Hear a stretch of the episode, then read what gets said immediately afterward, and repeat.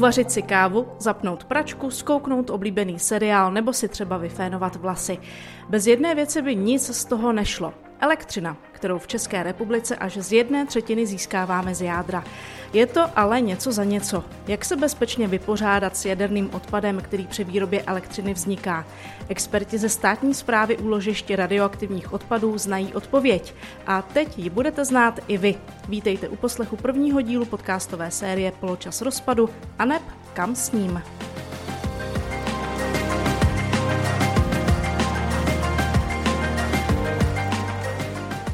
A u mikrofonu dnes není nikdo jiný než ředitel zprávy uložiště radioaktivních odpadů Lukáš Vondrovic. Dobrý den. Dobrý den. My jsme se sešli přímo u vás v jedné z budov, kde zpráva uložiště radioaktivních odpadů sídlí na Pražské Florenci.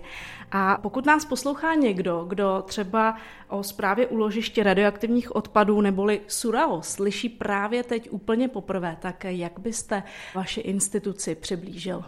Já bych činnost zprávy eh, úložišť přiblížil pomocí tří takových hesel. První z nich je, že jsme malá organizace, ale s velkou zodpovědností. My se staráme o materiály, které nám, ať už v jaderné energetice nebo ve zdravotnictví, v výzkumu, dlouhodobě sloužily a poté, co už přestaly být pro lidskou společnost užitečné, tak se staráme o jejich definitivní zneškodnění, respektive uložení. Takovým druhým heslem je, že umíme to, co nikdo jiný neumí. To je na této práci velmi fascinující. Ukládat radioaktivní odpady v České republice umí opravdu jenom zpráva úložišť a vedle expertních znalostí disponujeme velmi unikátním know-how, které si postupně mezi sebou předáváme. A konečně takovým tím posledním eh, leitmotivem, který máme, tak jsme dobrý soused. V České republice působíme na třech lokalitách, kde provozujeme úložiště radioaktivních odpadů. V lokalitě Richard u Litoměřic, v lokalitě Dukovany u obce Rouchovany a konečně nejmenší úložiště v bratrství v Jáchymově.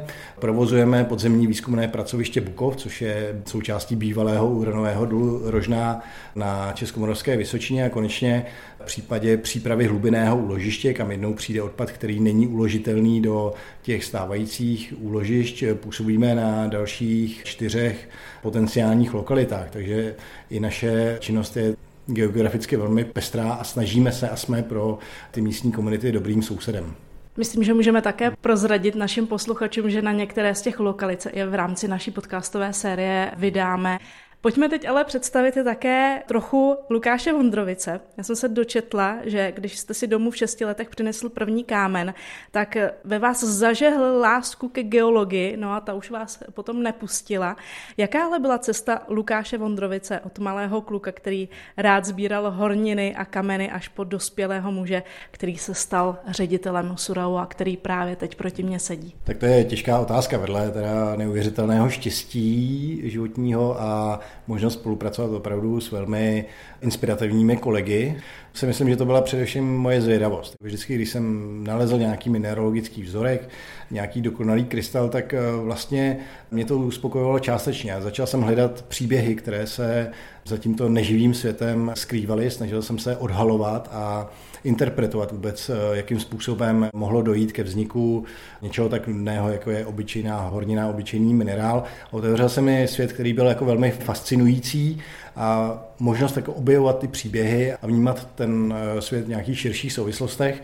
Po vystudování Přírodovědské fakulty Univerzity Karlovy tenhle přístup jsem se snažil aplikovat i na České geologické službě, kde jsem působil jako výzkumný pracovník. Nicméně vždycky moje přirozená zvědavost mě nutila se posouvat dál a postupně mě napadalo i k čemu všemu tohle to vlastně dělám, k čemu to vede, tak jsem proto, aby ta práce měla jakýsi nějaký velmi hmatatelný dopad, tak eh, jsem měl to štěstí se dostat na zprávu úložišť radioaktivních odpadů.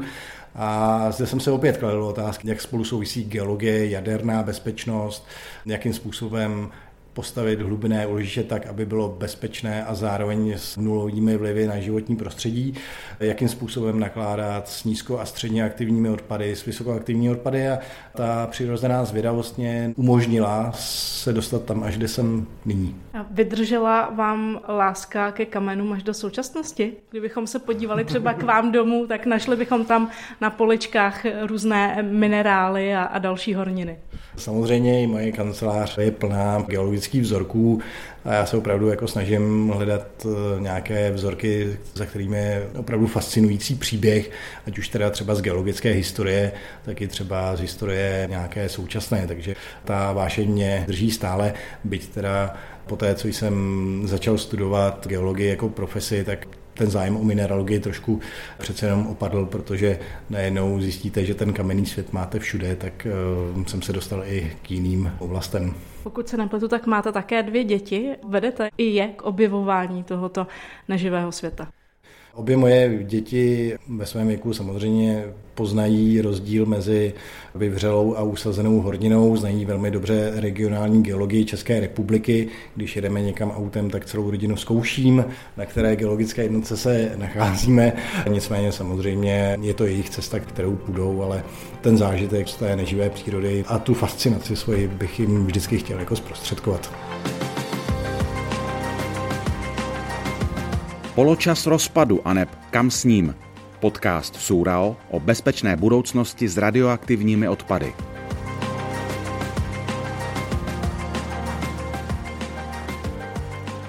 Vrátíme-li se k zprávě úložiště radioaktivních odpadů a také k tomu našemu dnešnímu úvodu, tak jaderné elektrárny vyrobily za poslední dva roky kolem 630% celkové energie v České republice. Česko zároveň patří k zemím, kde se odstoupení od jádra zatím nechystá. Všichni tedy energie pocházející z jádra využíváme a v budoucnu také využívat budeme. Nicméně asi málo koho z nás při zapínání kávovaru, televize nebo světla napadne, že někde na druhém konci vznikají radioaktivní odpady. Kolik právě jaderná energetika těch odpadů u nás ročně vyprodukuje? Těch radioaktivních odpadů není opravdu velké množství. Oni se dělí do různých kategorií. Velká většina odpadů spadá do kategorie nízkoaktivních odpadů z provozu od našich jaderných elektráren, kterých ročně vznikne okolo 400 tun.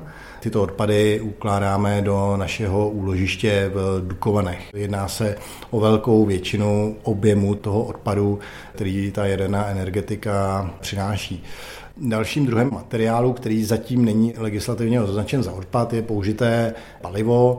Tam vzniká okolo 100 tun za rok. Toto palivo je skladováno v dočasných skladech u jaderných elektráren a čeká jednou na své uložení v budoucím hlubiném úložišti. My bychom měli také připomenout, že jaderná energetika není jediným původcem radioaktivních odpadů, ale vznikají také v dalších odvětvích průmyslu, jako je třeba zdravotnictví, zemědělství nebo potravinářství. Co všechno tedy vlastně můžeme označit za radioaktivní odpad a jaké jsou mezi těmi jednotlivými typy odpadů rozdíly? Radioaktivní odpad je v podstatě látka, kterou takzvaně nejde uvolnit z pracoviště a je to látka, která byla používána v rámci takzvané radiační činnosti, což je činnost nakládání s radionuklidy a v případě, že už pro ten materiál nelze najít další využití, po případě ho nelze uvolnit z pracoviště, respektive z životního prostředí, tak se stává látka radioaktivním odpadem a ten dle legislativy musíme do určité doby od jeho vzniku zpracovat a uložit. Je to povinnost našich původců. Těch původců je tady celá řada, vedle zdravotnictví se jedná i o výzkum, průmysl a tak dále. Byť teda jako objemově největším producentem radioaktivních odpadů je jaderná energetika. Podle těch jednotlivých pramenů pak dělíme odpady na ty energetické, které ukládáme v úložišti Dukovany a takzvané institucionální, což jsou de facto jiné než energetické, pro které pak provozujeme eh, úložiště Richard a Bratrství. Radioaktivní odpady můžeme dělit dále podle aktivity a podle radionuklidů, které obsahují na takzvané přechodné, které obsahují krátkodobé radionuklidy a tam stačí počkat, než aktivita klesne na jistou úroveň a ty materiály přestanou být radioaktivními odpady. Pak máme odpady nízkoaktivní, ty mají obvykle polčas rozpadu několik desítek let. Odpady středně aktivní, které ten poločas rozpadu mají podstatně delší a v případě vysokoaktivních odpadů jsou odpady, které generují teplo vedle teda vysoké aktivity, typicky použité palivo, ale nejenom to třeba nějaké ozhařovače a tak dále. A pokud bychom se bavili úplně konkrétně, tedy co si lidé můžou představit, co všechno spadá do radioaktivních odpadů, co bychom našli v těch obalových materiálech, mhm. které potom ukládáte, ať už do Richarda nebo v Dukovanech, tak eh, co bychom tam našli? Takovými typickými věcmi, které si umíme představit všichni, jsou třeba požární hlásiče, které využívají radioaktivní zářiče případně nějaké ozařovače z nemocnic. Takovým klasickým případem je Lexerův Gamanuš, který teď je v režimu skladování na úložišti Richard a jednou zamíří do hlubinného úložiště, případně různé detektory hladin. V případě Dukovan jsou to třeba Ionexy, což jsou látky, které na sebe sorbují nečistoty z jaderných elektráren. Směsice těch materiálů je opravdu, opravdu pestrá. Když se řekne radioaktivní odpad, tak možná lékovi to může evokovat něco, k čemu se běžně nedostane nebo s čím se běžně nesetká, ale vlastně to pochází z činností, se kterými naopak se setkáváme v našich každodenních životech. Je to tak a radioaktivita i pomáhá a léčí různé ozařovače, kontrastní látky ve zdravotnictví, radioterapie, to je všechno, s čím můžeme přijít do styku a co nám naopak pomáhá k tomu, abychom se vyléčili z našich nemocí. Přece jenom radioaktivní odpady už tu s námi jsou nějakou delší dobu, tak kdy právě zpráva uložišť radioaktivních odpadů převzala za jejich bezpečné nakládání a ukládání zodpovědnost? My jako zpráva úložišť jsme byli založeni v roce 1997 mým zákonem jako organizační složka státu a úložiště jsme do svých rukou přijali v roce 2000. Nicméně ta tradice, na kterou navazujeme, tradice ukládání radioaktivních odpadů, je velmi dlouhá. První úložiště, což je úložiště Richard, byl zájen provoz v roce 1964 a od té doby tady v něm bezpečně ukládáme radioaktivní odpady a toto úložiště má před sebou ještě mnoho desítek let života. Takže máme tady rozhodně velmi dlouhou tradici a máme v této oblasti být na co hrdí, protože jsme jedni z prvních na světě, kteří se tomuto tématu začali věnovat. SURAO je jedinou institucí v České republice a v tom je výjimečné, která umí ukládat radioaktivní odpady. Jinými slovy přebíráte zodpovědnost právě i za ty původce radioaktivních odpadů. Komu se naopak zodpovídáte vy? Těch autorit, kterým se spovídáme, tak je celá řada. Tím nejdůležitějším je bez sporu státní úřad pro jadernou bezpečnost. My jsme eh, držiteli 12 povolení k tomu, abychom mohli ta úložiště provozovat a samozřejmě to každé povolení si sebou nese velké nároky jak eh, na personál, tak na to, abychom dostali všem závazkům, ale není to jediná instituce, spovídáme se i z hlediska bezpečnosti báňskému úřadu, z hlediska havarijní připravenosti i pak eh, záchrannému integrovanému systému. A těch dozorů je celá řada institucionálně, aby všechno fungovalo, tak eh, se pak eh, zodpovídáme ministerstvu průmyslu a obchodu.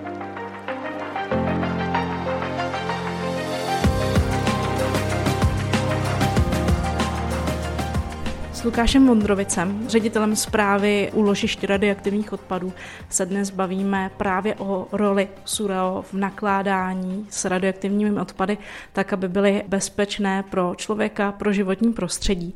Na vašich stránkách si návštěvníci můžou přečíst, cituji, posláním SUREO je naše bezpečná budoucnost. No a právě to slovo bezpečná je důležité, protože radioaktivní odpady nejde jednoduše vzít a hodit je někam do popelnice za rohem. Naopak bezpečně se o ně postarat představuje velmi komplexní činnosti. Co všechno tedy Surao právě pro tu bezpečnost dělá? Abych řekl, že bez přehání bezpečnost je součástí DNA Surao.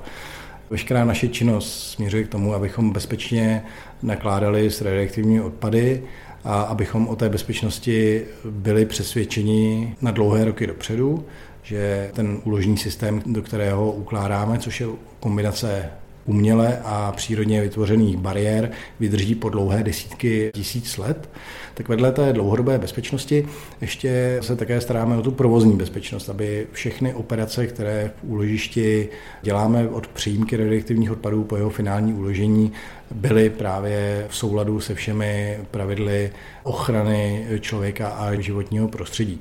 Pro mě bylo asi na předchozích pozicích na zprávě velmi fascinující právě ten aspekt té dlouhodobé bezpečnosti, kdy my se vždycky musíme podívat na ten nejhorší možný scénář, kterým příroda může ovlivnit úložiště radioaktivních odpadů a na tento nejhorší scénář připravit celé to technické řešení pro ten konkrétní druh odpadu.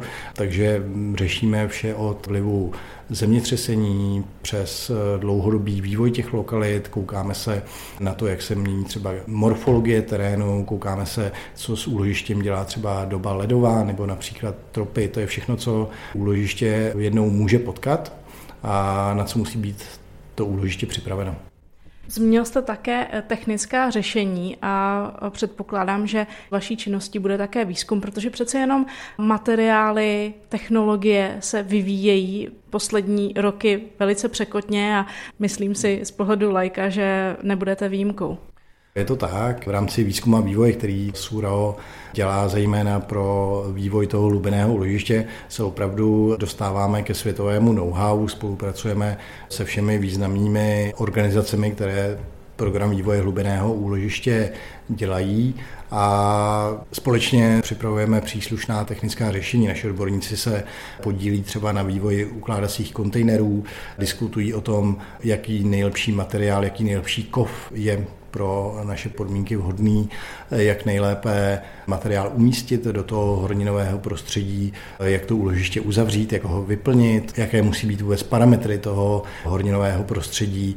My musíme vlastně se i dívat, jakým způsobem se jednotlivé bariéry vzájemně ovlivňují, jestli si spolu rozumí ukládací kontejner, výplňový materiál, hornina, jestli tam nedochází k nějakým rušivým interakcím, jestli jsme schopni všechno věrohodně namodelovat, jestli máme správná data. A o tom musíme přesvědčit nejenom sebe, ale i příslušné regulatorní orgány, jako je Státní úřad pro jadernou bezpečnost a ten pak velmi přísně posuzuje, jestli to, co děláme, je správně.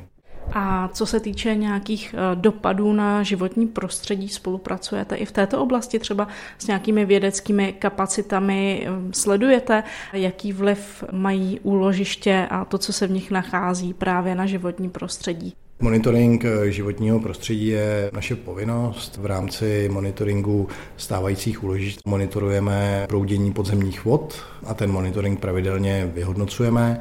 V případě hlubinného úložiště se snažíme připravit to technické řešení tak, aby vliv na životní prostředí byl co nejmenší. Na stávajících čtyřech lokalitách budeme optimalizovat naše představy o povrchových areálech tak, aby byl citlivě zasazen do krajiny takže i tomuhle aspektu je věnována na Sourau mimořádně velká pozornost.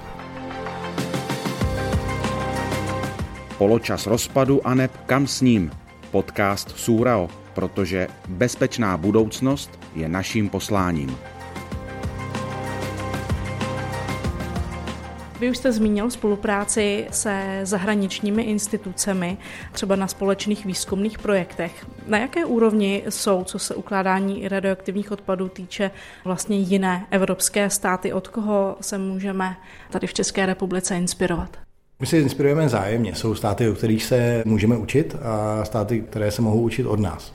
Asi nejdále v Evropě a i na celém světě jsou v případě hlubinného úložiště Finové, kteří budou hlubinné úložiště spouštět do dvou let. Následují Švédové a Francouzi, kteří dostali stavební povolení. Tyto hlubinné úložiště budou stavět. Podobně jako my jsou na tom Švýcaři, kteří teda nás trošku předběhli, jsou o krok napřed, mají finální lokalitu. Zhruba na stejné úrovni jsou Kanaďané, kteří čekají, že finální lokalitu hlubinného úložiště oznámí během následujících několika let. Nicméně od nás se mohou učit třeba Němci, kteří mají nyní 90 lokalit pro hlubinné úložiště a my máme pouze čtyři. A vůbec ta cesta, jak zúžit několik desítek lokalit na několik možných, to je třeba to, co můžeme nabídnout my. nebo Francie se od nás může inspirovat tím, že oni mají hlubinné úložiště ve stejných horninách, jako my máme úložiště Richard, takže tam, kde francouzi začínají ukládat, my už 60 let ukládáme. Takže ta inspirace je vzájemná a každý do toho mezinárodního prostoru nebo do těch výzkumných týmů může přinést ten svůj vlastní pohled a vzájemně se obohatit.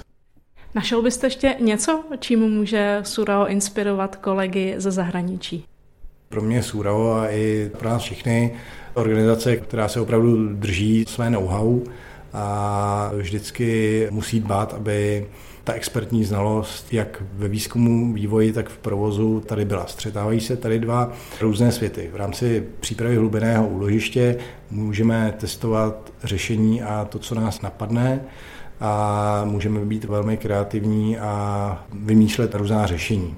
V rámci provozovaných úložišť se musíme striktně držet těch 12 povolení a jejich podmínek, které nám stanovil pro provozování státní úřad pro jadernou bezpečnost. A právě mix těchto dvou světů, jednoho velmi inspirativního a velmi hravého, pak asi určuje to, co je na Sureu unikátní. Jsme unikátní tím, že si držíme své know-how, máme velmi pestré týmy, ve kterých jsou jak mladí, nadšení, tak velmi zkušení zaměstnanci. Věc, na kterou jsme hrdí, je i dobrý mix mužů a žen na pozicích. V rámci vedení SURO máme na klíčových pozicích ženy, což není úplně obvyklé, když jedu do zahraničí na nějakou konferenci, případně expertní setkání, tak je to dost často setkání starších bělovlasých mužů, což eh, na SURO rozhodně neplatí.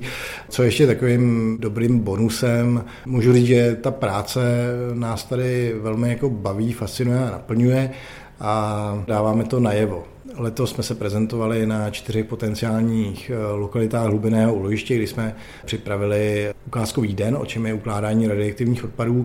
A opravdu bylo vidět, že Sura je tvořeno týmem nadšených pracovníků, pro které to není jenom práce, ale skutečně životní poslání a všechny to baví stejným způsobem. Ukazujeme i stávající úložiště, například na dnu otevřených dveří úložiště Richard, po případě na letní škole a všechno tohle se nás neuvěřitelným způsobem obohacuje.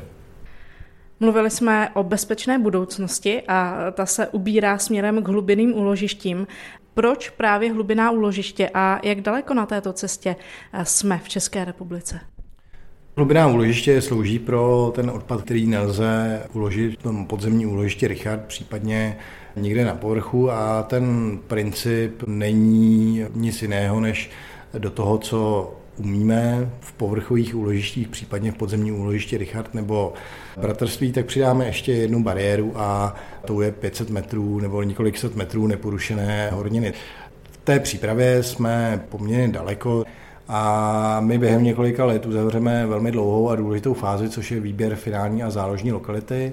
V současné době budeme provádět geologické průzkumy na těch čtyřech lokalitách a za několik let budeme vědět, která lokalita je ta nejbezpečnější. Poté už lokalita bude jenom jedna a budeme připravovat další fázi, ve které se podíváme přímo fyzicky do hloubky úložiště, do toho hladinového masivu.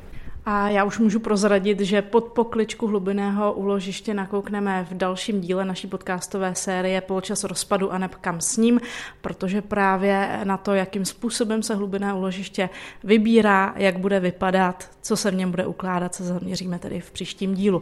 Dnes se ale s vámi loučíme společně s Lukášem Mondrovicem, ředitelem státní zprávy úložiště radioaktivních odpadů. Děkuji moc za dnešní rozhovor a zase někdy naslyšenou. Děkuji, nashledanou. Budeme se na vás těšit u dalšího dílu naší podcastové série a přejeme příjemný den.